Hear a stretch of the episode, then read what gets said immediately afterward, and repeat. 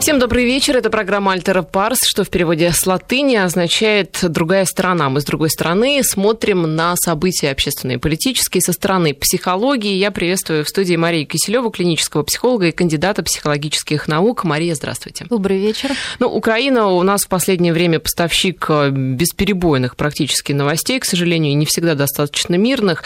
А в последнее время очень много новостей приходит из Крыма. Ну, понятно, а, что подоплек в том числе там и исторический историческое и политическое того, что происходит, но здесь давайте попробуем разобрать психологию людей, которые проживают в Крыму. А, особенность а, этой территории украинской в том, что это, а, можно так сказать, полуостровная территория, да, и накладывает ли, по-вашему, это какие-то отпечатки на, в том числе и поведение, и психологию, и самоощущение людей, которые там живут?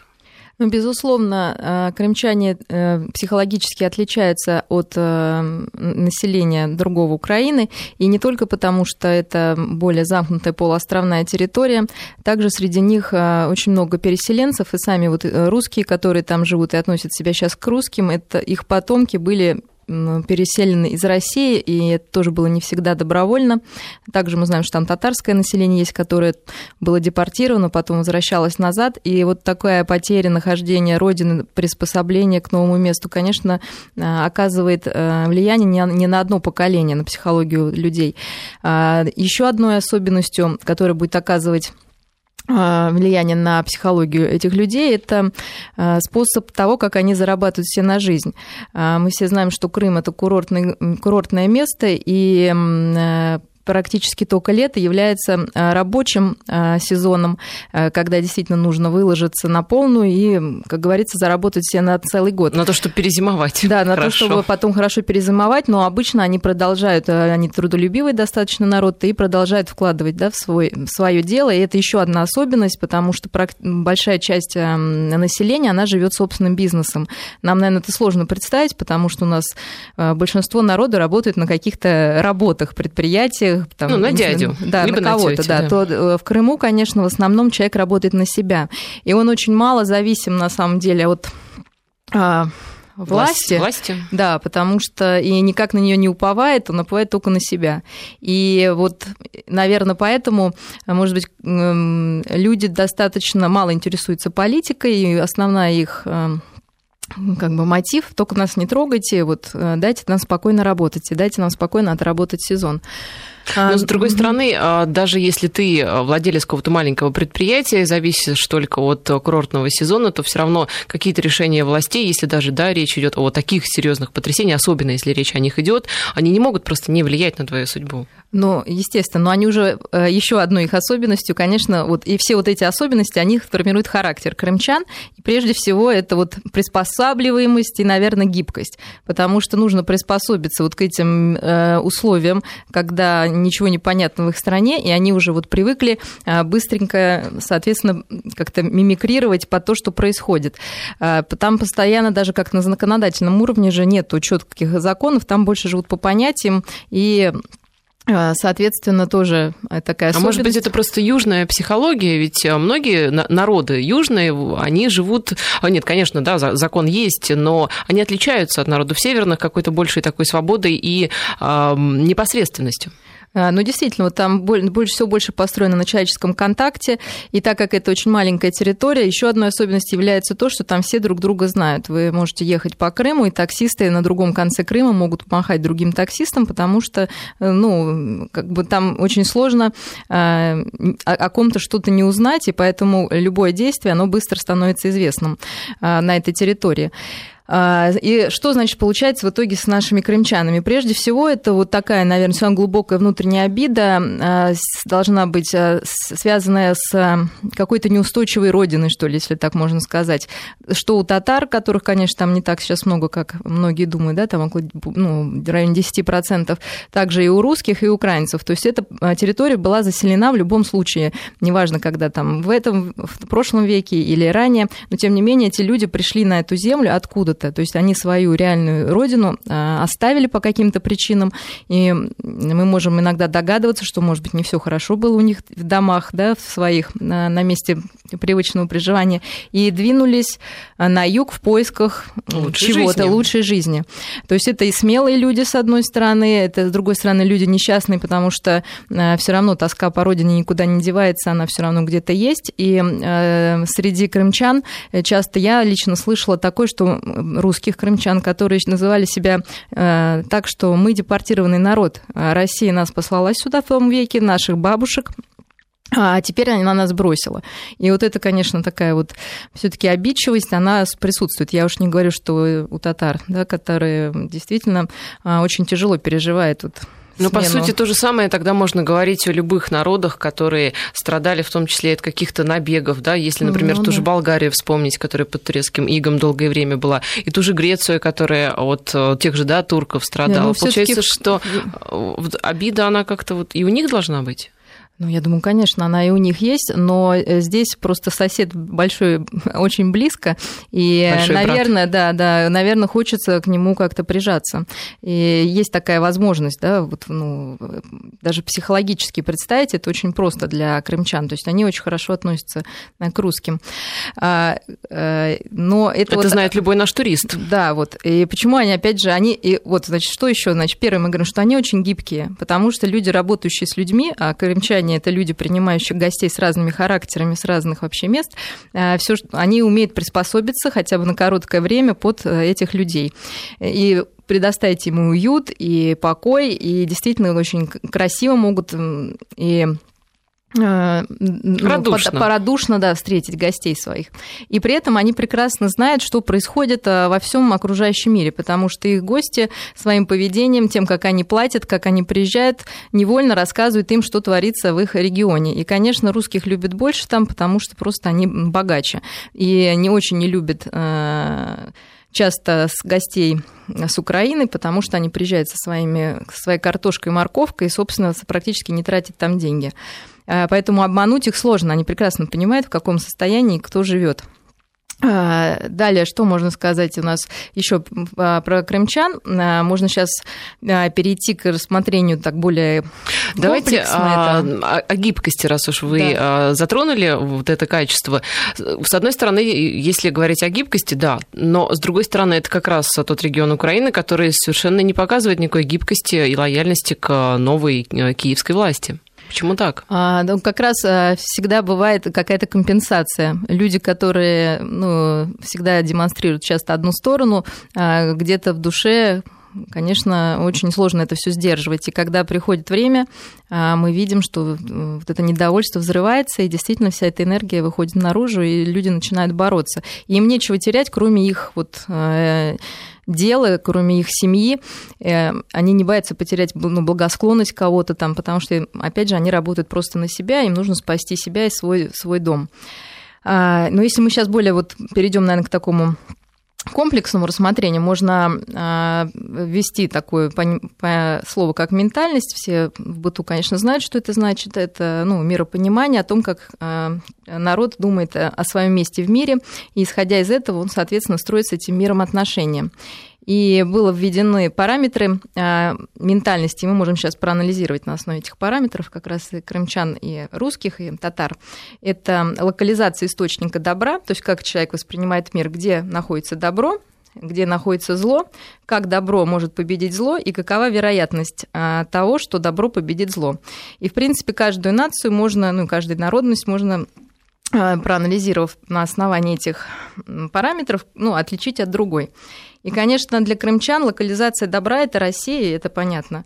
А, и, соответственно, локализация зла – это вот эти власти, которые не дают им, ну, украинские, не дают им нормально работать, не помогают им уже сколько лет. Мы же знаем, что Крым ну, очень слабо развивается, и последние годы даже, наоборот, деградирует.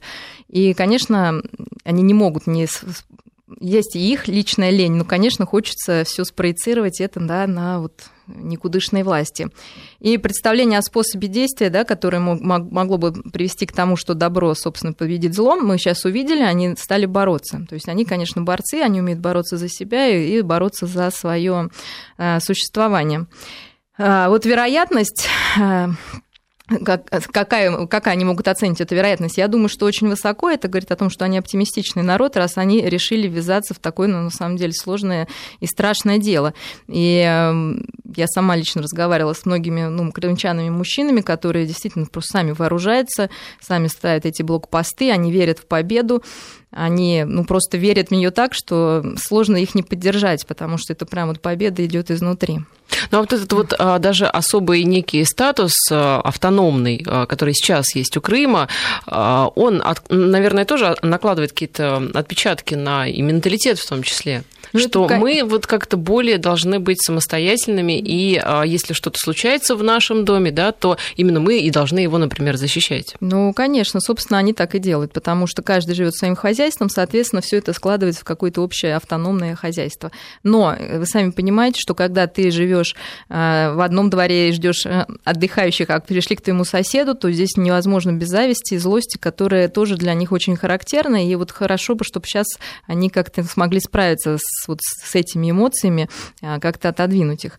И потом э, русских украинцев очень вообще сложно обмануть, потому что многие среди них работают в туристическом бизнесе, они возят экскурсии, очень хорошо знакомы с историей. Им сложно там что-то втереть, в отличие там, от многих нас, когда мы не знаем, как, да, ну, просто не очень интересуемся специально, да, вот какими-то своими историей своего места, да, где мы живем. Они знают, многие, да, просто очень конкретно, что было в этом поселке тогда-то, тогда-то, потому что это, опять же, их работа, их бизнес, и то есть поэтому их сложно обмануть обмануть как-то, да, и что-то навешать им лапши на уши о том, кто там, кто является коренным населением, татары или нет. Потому что они сами вам прекрасно все расскажут э, от истоков, там, от самого, э, от первых людей в Крыму.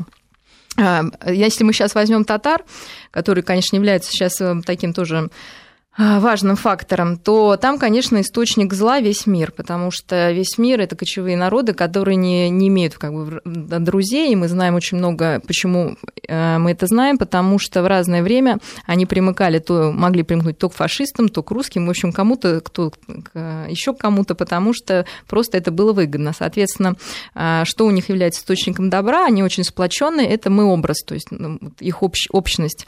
И действительно, они очень легко объединяются, в отличие например, от русских, которых вот эта зависть и злость на соседа, который увел у него э, курортника, конечно, все равно есть. Татары... Здесь, может быть, чем меньше народ и чем меньше ну, его да, да, на да. территории, тем им проще и плюс, когда их вот такое гонение, конечно, можно выжить только вот э, вместе.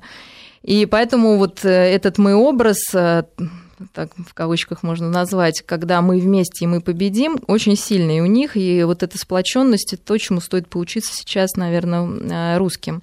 Но действуют они тоже специально, с одной стороны, они могут быстро перейти к борьбе, э, ну, к драке, скажем, да, в этом смысле, а с другой стороны, они очень умеют хорошо, жизнь заставила их научиться хорошо просчитывать все ходы и выбирать более выгодное предложение. Тоже этим они славятся, эта э, народность. И я думаю, что сейчас вот пока такой затишье, наверное, в голове идет просчет как лучше себя повести в этой ситуации. Но при этом они тоже очень оптимистичный народ, то есть их добро, значит, нужно понять, у каждого народа добро и зло это свои какие-то представления могут быть. Вот, я тоже думаю, что они верят а, в то, что они, ну, что ситуация пойдет на развитие их народа, на развитие их семей и будет как-то благоприятно. Уж если мы о добре и зле начали говорить, то интересно просто, а у русских добро и зло где дислоцируется? Ну, я думаю, что, во-первых, русские, наверное, более разнообразны, потому что нас больше, да, ну вот э, пытались выделить тоже э, ментальность как на ну, у русских и пытались описывать их.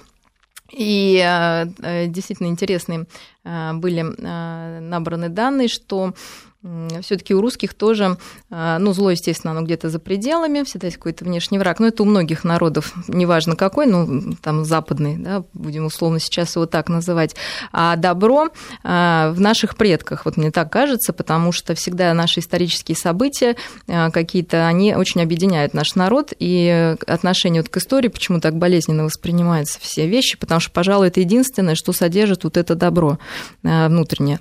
Конечно, исторически сложилось, что батюшка-царь всегда тоже был источником добра, и он был отделен от другой власти. Просто... И зла одновременно, наверное. Да, да, да, но он был отделен именно от, скажем, исполнительной, что ли, власти, именно от непосредственных людей, к которым можно было ну, обратиться или которые требуют там налоги или что-то, потому что царь недосягаем, и, конечно, а, вера в того, что он сможет все решить и спасти э, всех и вся, она очень сильна и до сих пор. Это вот так вот исторически сложилось, и до сих пор, наверное, так оно и есть. И я думаю, что и сейчас очень многие верят, что ну, даже очень, я бы сказала, интеллектуально развитые люди, что вот э, наш президент вот все сейчас разрешит, и что вся эта ситуация, вот раз она сложилась, значит, вот это было, ну, как-то все это уже, что это контролируемая ситуация. Сейчас мало кто готов поверить, что ситуация действительно может быть неконтролируемой. То есть мы до сих пор верим, единственный человек, который действительно, наверное, может это все решить, это президент, и многие прямо вот сейчас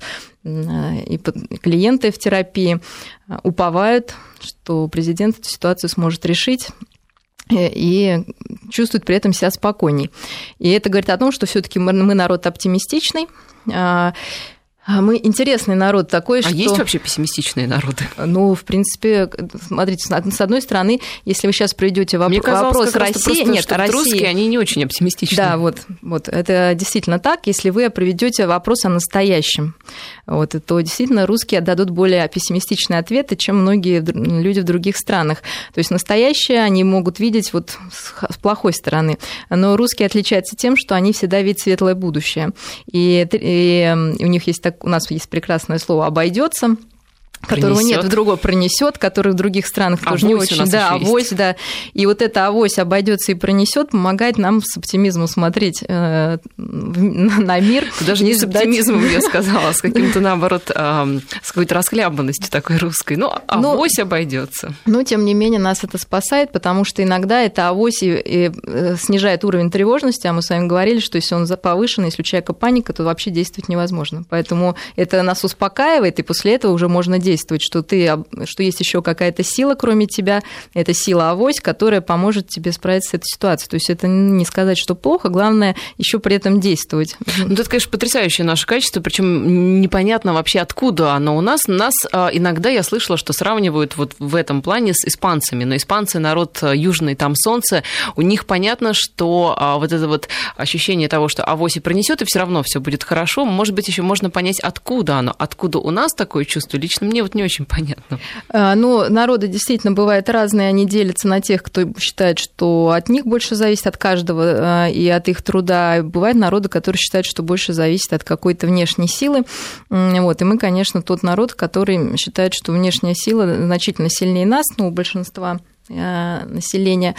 И это, это делает, эм, что, что с этим можно делать, да, то, что когда мы вместе, э, нам легче вместе преодолевать какие-то сложности, потому что там, где более человек полагается на себя, ему сложно объединяться, он более полагается на себя, действует исходя из своих э, э, каких-то знаний и взглядов.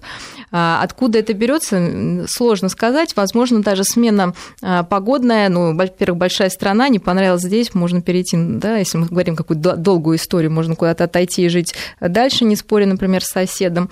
А потом смена сезонов, когда идет, ну, то есть когда а, народы, которые знают, что после смерти, то есть как бы после зимы и осени, да, наступает все равно весна и лето, то есть цикличность есть некоторая, что плохое не может длиться вечно, а, то, конечно, сформирует совершенно другую психологию, когда мы знаем, что все плохое может быстро поменяться и перейти к хорошему, тем более, что природа нам каждый год показывает такие результаты. Это на самом деле очень интересно интересное. Ну, сейчас весна, да, да надежды какие-то. Да, и сразу всех. хочется, да, надеяться и верить. Давайте все-таки вернемся к Украине. Mm-hmm. Отвлеклись мы на народы, хотя это тоже очень интересная тема. Вот о, идеи, идеи, мысли с сепаратизма витают в последнее время над Украиной.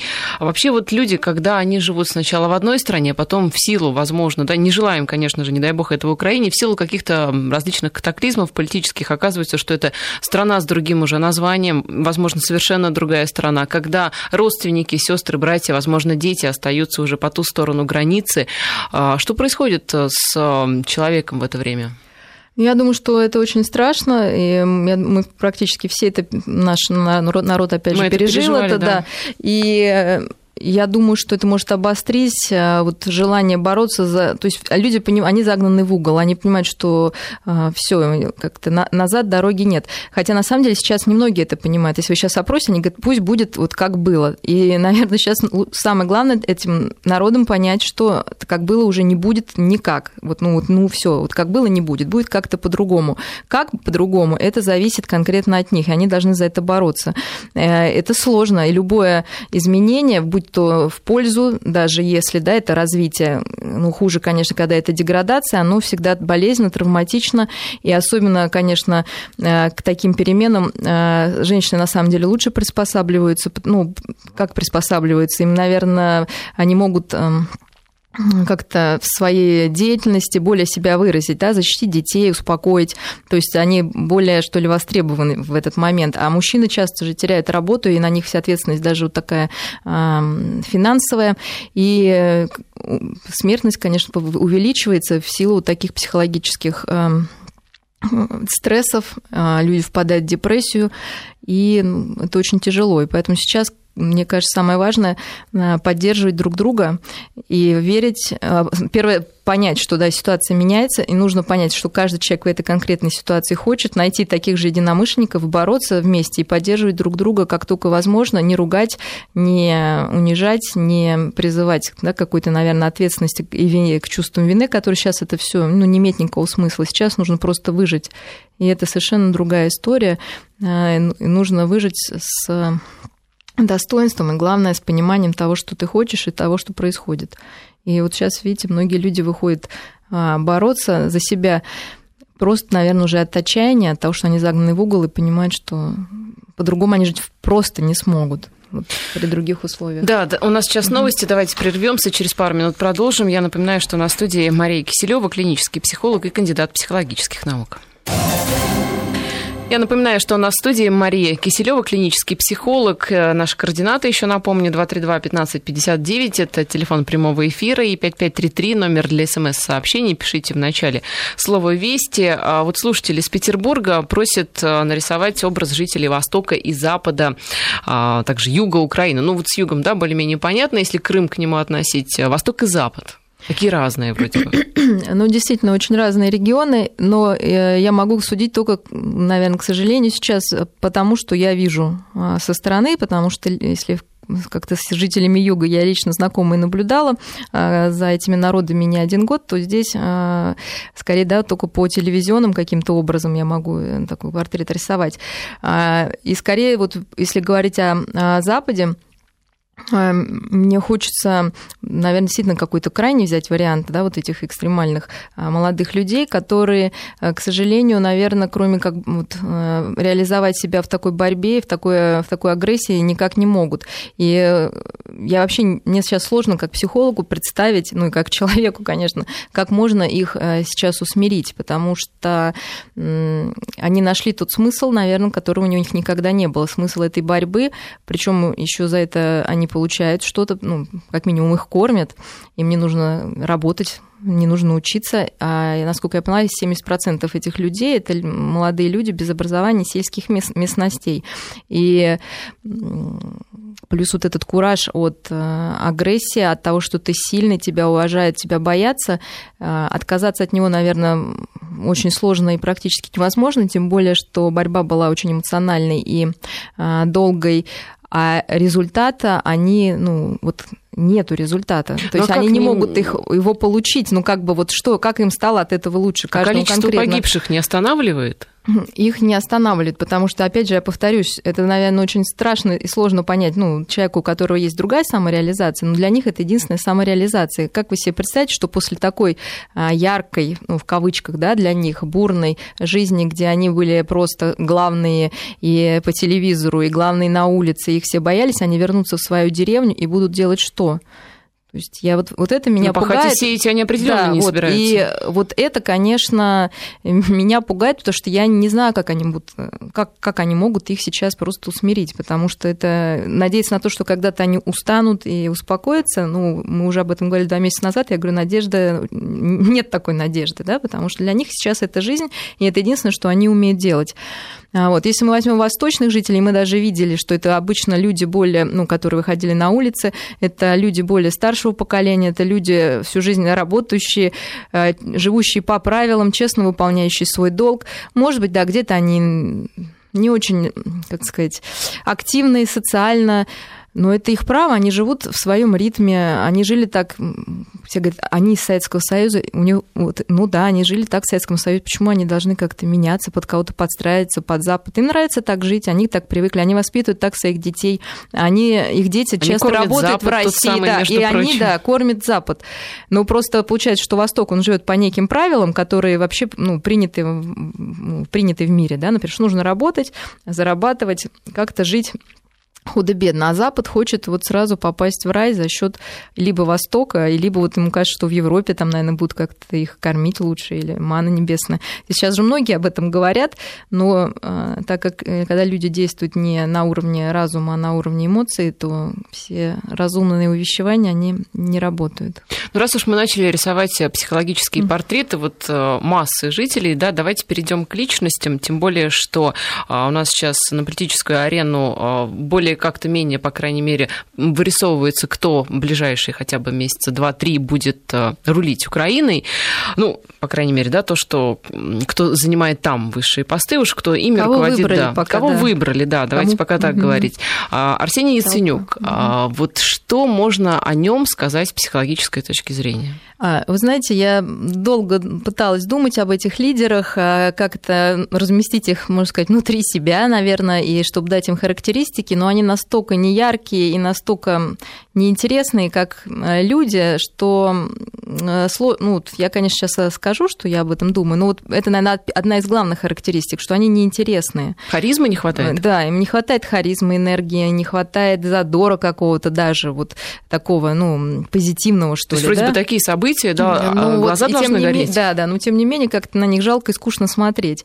А, И вот если говорить об Арсении, то мне он рисуется таким, он вообще-то из интеллигентной семьи, такой интеллигентный мальчик, и, наверное, всегда видно по мечта- нему даже, да, с- да, по да, и он так и выглядит. Но ему, конечно, видимо, очень хотелось в детстве быть Человеком-пауком или Суперменом, но не получилось. И поэтому э, я просто помню его э, президентскую кампанию, когда стояли, меня это вообще очень поразило, на Украине палатки военного такого камуфляжного вида, и оказалось, что это его э, как бы компания, да, президентская, которая, ну, вообще с ним никак не вяжется, потому что он выглядит интеллигентным, да, вот таким Ну, совершенно, мальчиком, да, рядом с зайчиком, собственно, как его часто и называют. И вот он так вот решил сказать, да нет, ребята, я еще на самом деле-то могу, я мужик.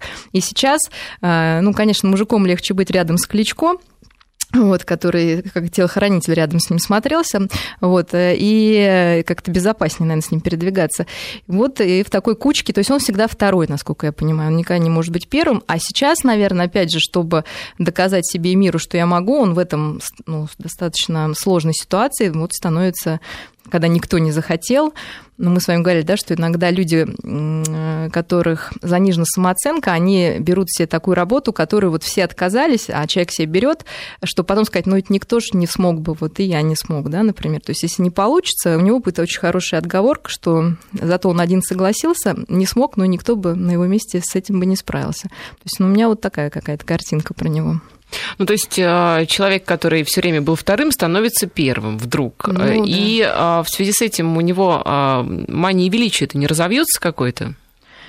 Ну, знаете, там есть еще такая характеристика человеческая, как либидо, такая жизненная энергия. Мне кажется, ее там так немного, что если даже она разовьется, то, ну, разовьется. То есть там не- нет объема, где развиваться чему-то грандиозному, что ли, да. То есть все это как-то очень тихо, мало. и- Ну, вот даже после вчерашнего решения Совета Федерации э, Кличко делает какие-то такие эпатажные заявления, угрожающие э, в сторону России, Яценюк высказывается достаточно ну, интеллигентно, да, условно говоря.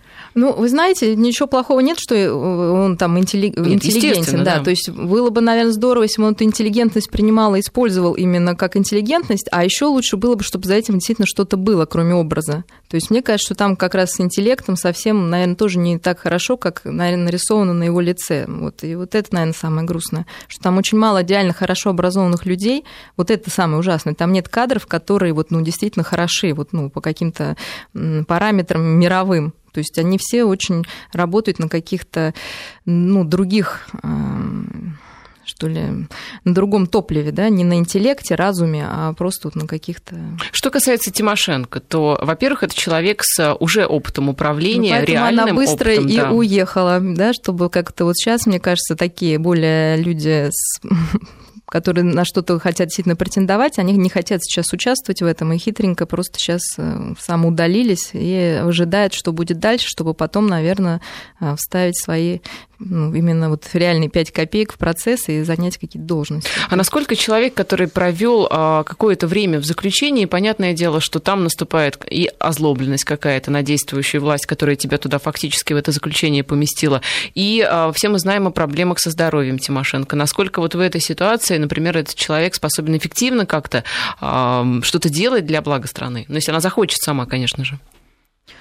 Ну, на самом деле, мы же тоже уже говорили о теме тюремного заключения, когда в тюрьме некоторые люди, наоборот, э, достигают какого-то большего внутреннего развития, потому что есть время подумать, остановиться, но она могла прийти к выводу тому, что, например, военный захват и власть толпы, а не власть народа, это плохо. Ну, видимо, до этого она не додумалась, наверное, действительно, ее больше мучили вопросы мести, злости, э, ну, это ее право, поэтому я думаю, что, э, к сожалению, злость э, и месть – это такие энергетически как раз заряженные эмоции, и она на этой энергии сможет, наверное, еще поработать. Ну вот, хотя мы... А харизму вы э, видите в ней? Просто один из слушателей пишет о том, что э, как раз у Тимошенко харизма есть. Согласны? А, я согласна, да. Она умеет обаять. Я уже сравнивала с некой Лисой Алисой, то есть она умеет принимать такие образы, что вот сироту обижают, или наоборот, она вдруг может да, себя как-то очень э, вот так вот преподнести, как очень сильного человека. То есть она эти образы очень умеет хорошо менять, быстро и к месту. И Вы знаете, не отказать. с лисой, ну, по крайней мере, с лисом сравнивали в том числе а, некоторые Виктора Януковича. А вот mm-hmm. что про него можете сказать? Тоже очень э, такой вызывающий много, конечно, чувств. Вот давайте с харизмы сейчас, начнем. Есть да. она? Э, я думаю, что нет, для меня нет, конечно, никакой харизмы. Человек очень э, двусторонний, а, то есть есть одна внешняя сторона, которая вот... Э, одна сторона народ... к западу, другая к востоку. Да, вот, наверное, да. И, кстати, это тоже, да, то есть вот мы видим, что это такая постоянная нестабильность. Я думаю, это и внутренняя нестабильность, это глубокий внутренний конфликт, а, видимо, связанный вот с его и криминальным прошлым. И понимаете, что получается, что человек, имеющий такое вот прошлое как криминальное, то есть, значит, он может что-то там перешагнуть и закон, и все э, демонстрирует, э, ну, тайна, да, тайна все таки криминал, всегда что-то такое, когда никто не видит. А на деле он демонстрирует вот такую святость. Я не могу, да, я не могу. Потому что на варе шапка горит, мне вот мое такое объяснение, так, да, я тоже очень долго думала, как человек, который, по идее, ну, знает криминальные все структуры, миры, все законы. Не и может, выходы. да, и вдруг вот он на людях вот такой вот святой, и я ничего не могу делать. Это как раз вот, мне кажется, потому, потому что вот это видно, да, ему кажется, тогда увидит его и ту вот обратную сторону. То есть если бы он применил силу, как будто бы все увидели вот его скелеты в шкафу, о которых мы не знаем. Но они, естественно, есть. Просто нужно посмотреть на страну, она разорена. А если бы он применил еще силу, как будто бы это стало, наверное, в его внутреннем конфликте явным, для всех. То есть он боялся как будто себя разоблачить этим. Но сейчас-то, когда он э, устранился физически, по крайней мере, увидели mm-hmm. все его скелеты в шкафу? Ну, я думаю, что просто страна разграблена, здесь уже вот скелеты просто и трупы просто по стране. То есть все увидели, как на самом деле он а, управлял, и что сколько зла он действительно принес, значительно больше, чем если бы, например, он быстро подавил этот мятеж.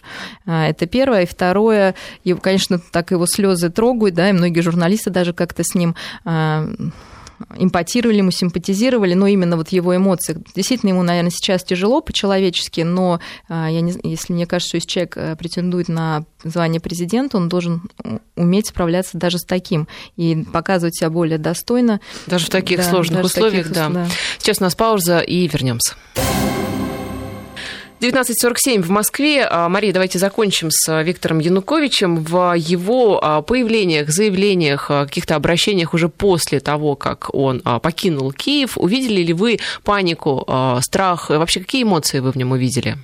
А, действительно, там преобладал, наверное, больше ну, простой страх, человеческий страх. А, наверное, а, разочарование в себе было. было. Вот я, мне показалось, что оно было. Такое несоответствие. Конечно, он не думаю, что он как-то хотел такого результата, рассчитывал на него. Может быть, разочарование вообще в партнерах своих, которые, как он повторяет постоянно одну и ту же фразу, что мне гарантировали безопасность, мне гарантировали безопасность, то есть он чувствует себя, конечно, сейчас обманутым, брошенным и таким нестабильным. Но в свое время он поступил с Николаем Азаровым тоже, в общем, да, практически так же. А, ну, сейчас он получает, ну, знаете, к счастью, иногда мир бывает справедлив, я бы так сказала. Все-таки сейчас он действительно получил обратный ответ а, на, на все, что он делал до этого. А, он получил ненависть народа, никто его не поддержит ни в каком регионе. Формально, конечно, кому сейчас выгодно, они говорят, что там он президент, но это не любовь какая-то и не благодарность, а просто формальность. формальность. Скорее не его, а принцип легитимной да, принцип, власти. Да, да, да.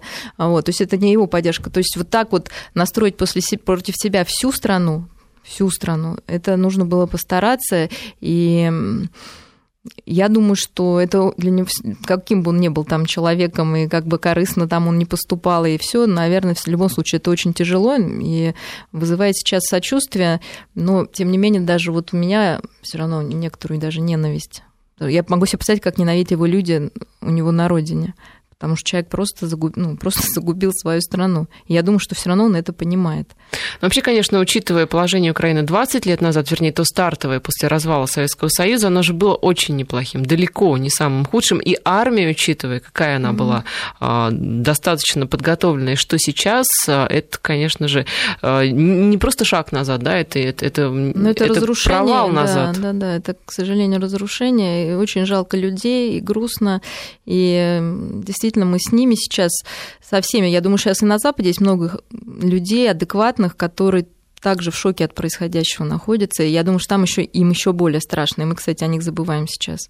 Потому что там тоже есть люди, которые хотят жить в мире, но они вообще, наверное, молчат, потому, ну, просто потому что так грозит смертью. То есть очень страшная ситуация, она разогревается. И я думаю, все равно Виктор Янукович должен понимать, что Э, самая большая доля ответственности это на нем. То есть в любом случае он должен был, он, он главный, ему доверили, он как родитель. Я уже много раз говорила, это все, что родитель предал своих детей, отправил мальчика с пальчика, да, за этим самым в лес и бросил.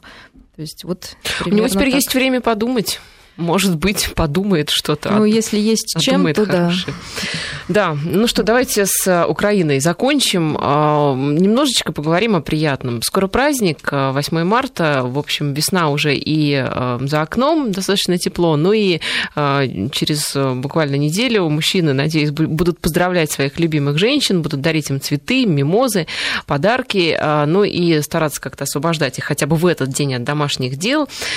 А что касается вот тех женщин, у нас достаточно в России их много, ну, немало, скажем так, которые без мужчин, которые одиноки. Они в этот праздник а, вроде бы, да, вроде бы праздник, вроде бы там мой женский, но а, нет того человека, который поздравил бы, и что делать в, в таком случае? А, как-то вот идти вместе там с народом веселиться или наоборот сидеть дома и горевать по поводу того, что ну вот, почему так все? Ну, смотря как справится этот конкретно человек да, в этой ситуации, конечно, горевать. Э, горевание тоже не самый плохой процесс, если он приводит к каким-то результатам. Вообще мне сложно представить себе женщину в нашем обществе, которую бы хоть один мужчина не поздравил бы с 8 марта, потому что сейчас и корпоративная культура очень э, такая развитая в этом плане. И я думаю, вот этим одиноким женщинам как раз нужно, э, кстати, как ни странно, по моей статистике, чаще всего как раз поздравляет одиноких женщин, потому что не одиноких, ну, больше народу поздравляет одиноких женщин, чем... Не одиноких да, так поздравят. Да, да, да, потому что женщину как бы семейную ее и так поздравит ее муж, и вообще как даже не очень это прилично, да, вот особо еще кому-то туда внедряться. Вот, и поэтому таким э, девушкам, женщинам я бы как раз посоветовала присмотреться к тем, кто их поздравит, потому что все равно это будут и с работы какие-то э, ребята, там, и какие-то старые знакомые, и э, в социальных сетях.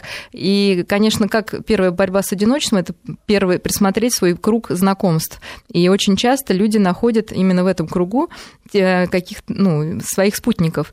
И вот, это очень часто на самом деле происходит, когда на... есть другие варианты, когда на 8 марта, ну, вот у нас у меня в клинической практике был случай, когда а, девушку в том году на 8 марта поздравил молодой человек, с которым они там когда-то давно общались, и она настолько ей было одиноко, что она вот просто сказала, вот все, либо сейчас, либо никогда. В следующего года я уже вдруг он не поздравит. И завязались отношения, они уже вот практически год вместе будут в этот раз праздник уже праздновать вдвоем гарантированно. Но это хорошо ли, когда человек решает, что вот на безрыбье, в общем-то, и... А, ну вот опыт показывает, что хорошо. Ведь часто очень... Почему люди одиноки? Не нужно думать, что это, как многие, там, какой-то там крест там, или что там, карма, да? Венец а, безбрачия да, еще венец, бывает. Вот, вот, вот, венец безбрачия, да. да. А, но ведь очень часто мы должны задуматься, а нужно ли нам отношения. Очень часто эти женщины реально не хотят отношений.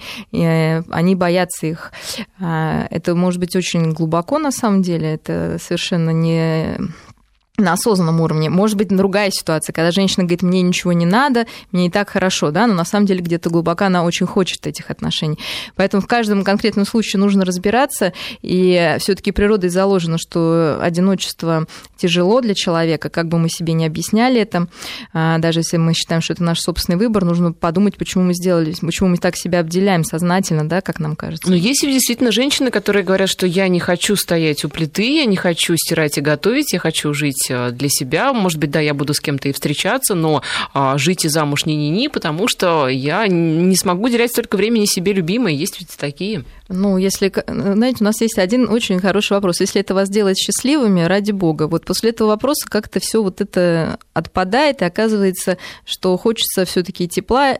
Не обязательно стоять там у плиты. Есть вообще, сейчас вообще у нас нет проблем пойти поесть где-то, причем и недорого, может быть, даже и иногда дешевле. Надо, можно, да, если не иногда готовить, даже дешевле, да. чем готовить да. самостоятельно. То есть, если сейчас вот следующий вопрос, я уже предугадаю, да, если нет денег, там, если что-то, ну, работайте. Нет, кстати, я про деньги да. не хотела спрашивать, да, хотела спросить, а если невкусно, там куда вы ходите? Значит, учи, учитесь готовить.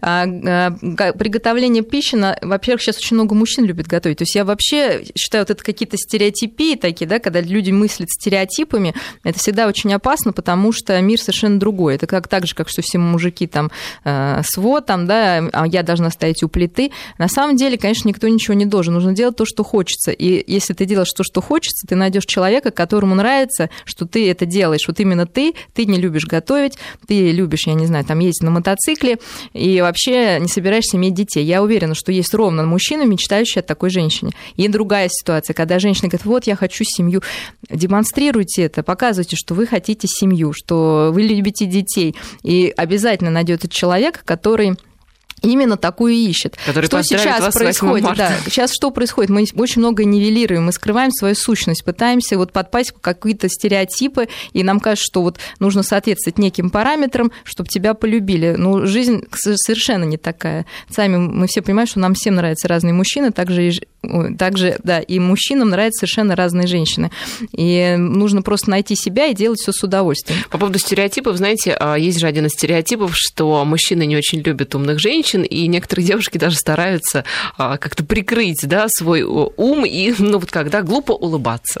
Ну, э, я думаю, что, э, знаете, вот я, да, всегда, вот это меня тоже тема занимает, я считаю, что всегда можно найти мужчину, который умнее тебя, вот, и, и вот это классно, да, что если ты умная женщина, я думаю, вот найти мужчину, который еще тебя умнее, и ты будешь у него учиться, и, а ему будет с тобой задача. разговаривать, да, то вот э, это здорово, да, а опускаться на уровень ниже, конечно, не хотелось бы. Хотя любовь бывает по-разному, э, не только по интеллектуальным любовь зла, показателям. как известно. Да, но я хочу сказать, что статистика, опять же, показывает, что а, вот тоже очень интересная статистика, что если женщина а, интеллектуально более развита, чем мужчина, но IQ выше, то она своего мужа подтягивает со временем под свой IQ.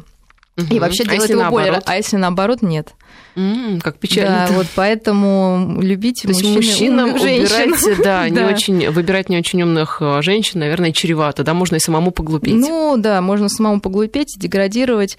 И э, вот еще все-таки я хочу сказать, что девушки, не бойтесь показывать действительно свою сущность, э, показывать, что вы хотите, делать все с удовольствием, и э, вот это удовольствие и любовь к жизни, она не может не привлекать.